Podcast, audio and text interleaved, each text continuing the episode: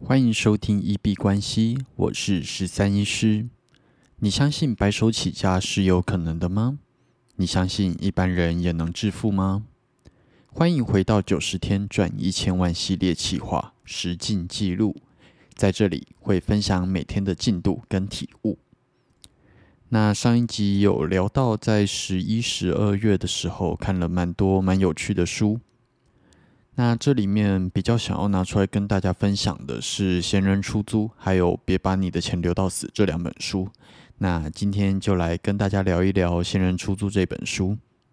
那基本上我并没有打算转型成一个说书型的 YouTuber，所以呃，这些书籍的内容或者简介，再麻烦大家上网或者上博客来去稍微搜寻一下。那《闲人出租》这本书主要是在写一个三十几岁的日本人啊，叫做森本祥司。那他靠着什么都不想做来走红。那这个故事主要是他在 Twitter 上面开展了一项业务，就是如果你需要一个人存在，但是这个人他什么都不会做，一开始是免费的，然后你只需要支付他车马费、车资这样子，他就会提供你这个存在。然后不会去做太多的干涉，当然这个会凭他的主观意识，那就是陪伴你一定的时间这样子。然后他把这些服务的经历写成 Twitter，在经营他 Twitter，那目前是有四十几万人的追踪人数。那简单来说，这个服务就是你花钱可以请一个人什么都不做的陪伴在你身边这样子啦。但是看起来什么都没有做，其实他也做了非常多的事情。有时候陪伴或者是一个存在，他就已经会有很多的力量。像书里面有提到说，他有可能就是静静的待在一个作家的房间里面，然后他那个作家就会觉得这样子就有人在监督他，然后工作的效率就大幅提升。或者是纯粹是陪一个女生去公园抓宝可梦，然后他在旁边就什么事情都不做，但是多一个男生站在那里，其实就会让很多坏人可能就不敢接近那个女生这样子。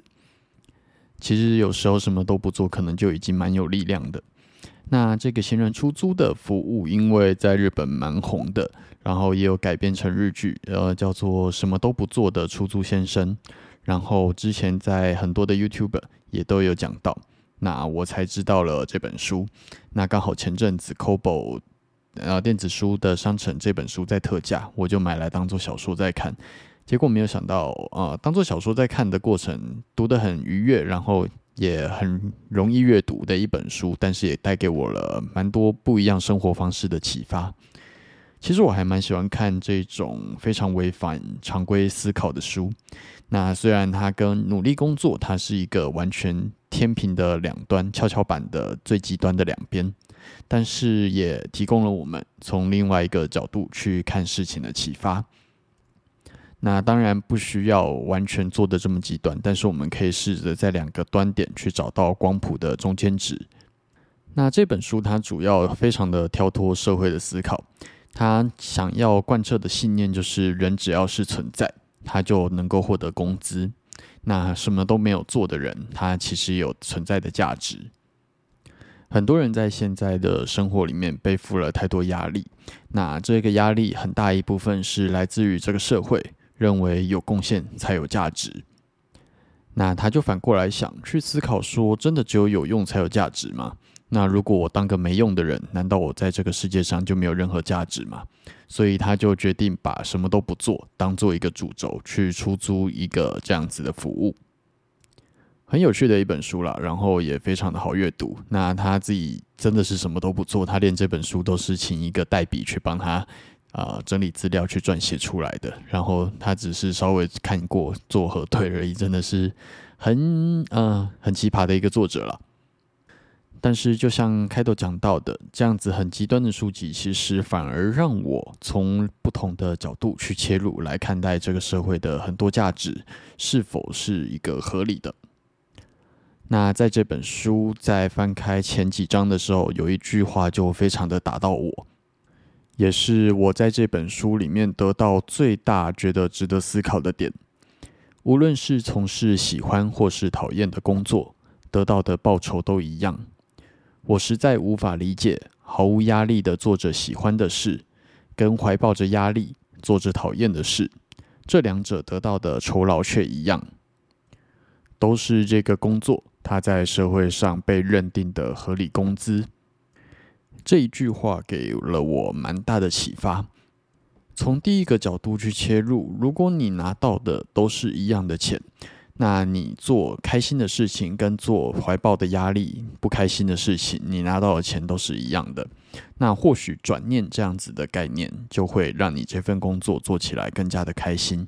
因为呃，你开心或者是不爽的在做同样一件事情，其实你拿到的薪资都是一样的。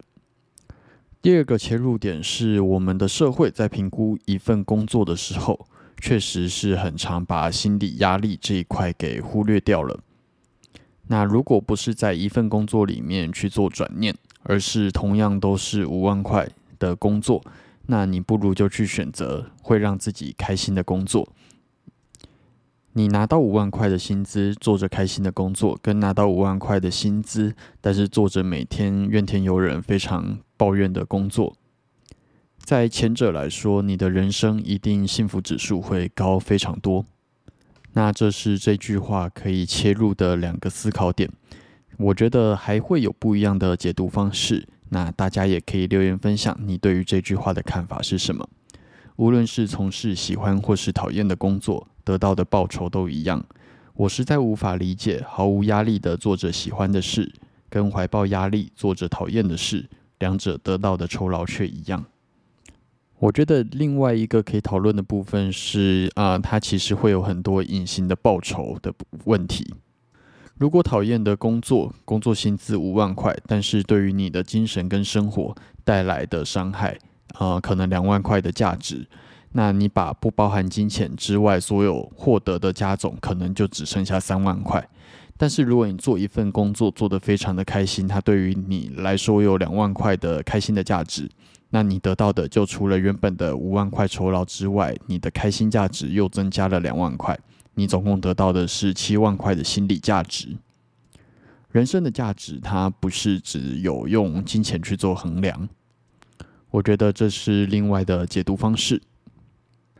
第二个，这本书对于我带来的启发是，呃，我觉得这可能是达到财富自由之后，我会想要去做的事情。变成台湾版的闲人出租这样子吧，啊，因为我觉得光是这个工作，它本身就是一个非常有趣的体验。就像前面讲到的，我人生的啊最核心的价值观就是人生是体验的总和。你的人生中得到越多的体验，就会越精彩。这也是为什么有些人啊十年的生命过得比八十年的生命还要更精彩的原因。那其实看剧、看书，或者是像这样闲人出租的服务，它都能够体验到别人很多不一样的生活体验。那也能够去增加你的人生的经验的丰富度。在这本书里面，作者他不是为了金钱或者是知名度，他只是为了用闲人出租的概念去体验很多不重复然后有趣的事情。那如果我想要让我的人生体验达到最大化，或许我也会在达到财务自由之后去做闲人出租的事情，因为一个小时我就能够由啊客户带我去体验呃不一样的生活方式，或者是去挑战我原本从来不会想到要去做的挑战。这样子的生活应该会见证不少酸甜苦辣的人生经历吧。然后再加上刚刚提到的啊心理酬劳的部分，如果在没有收费的情况下，其实我还是有得到报酬，就是除了金钱之外的心理报酬，我觉得蛮有趣的啦。那这本书给我最大的两个启发，大概就是啊从事喜欢或讨厌的工作，得到的报酬都一样，还有帮助我找到了退休之后我会想要过的一个可能的一个生活方式吧。就是免费的去出租自己的空闲时间，然后去体验更多的人生。闲人出租本身是一个非常反现在社会体制的活动，在这个追求有用等于价值的地方，他却让自己努力成为一个没用的人。不过，他真的对于我带来了蛮多不同思维的冲撞。觉得作者真的是一个非常任性的人。作者在最后一章写到的一句话，他告诉我们：婴人啊，婴儿他其实已经做到了闲人出租理想化的社会乌托邦的样子。当然，我觉得这个理想是真的太过于理想化，不太可能实现。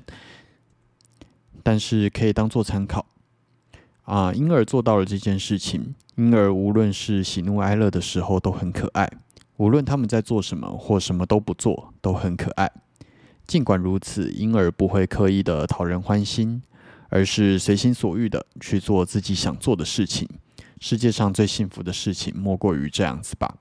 我衷心的希望，世界上不止自己，所有人都能随心所欲的过生活。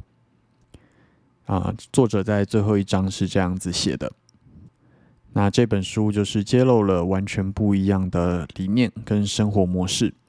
关于这本闲人出租的讨论，大家可以去啊 YouTube 或者是博客来、Cobo 这些网站，或者去书店翻翻这本闲人出租，还蛮有趣、蛮好阅读的一本书，在这里推荐给大家。那对于今天的讨论，无论是喜欢的事情或者是讨厌的事情，得到的酬劳都一样。还有关于社会价值，是不是只有有用的人才有价值？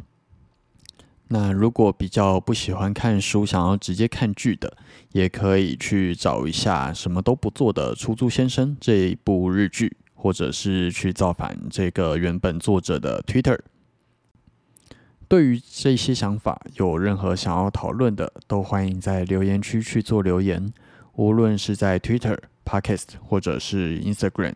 那如果有不错的想法，我们在节目上再来跟大家做讨论。那今天我们就先聊到这边，拜拜。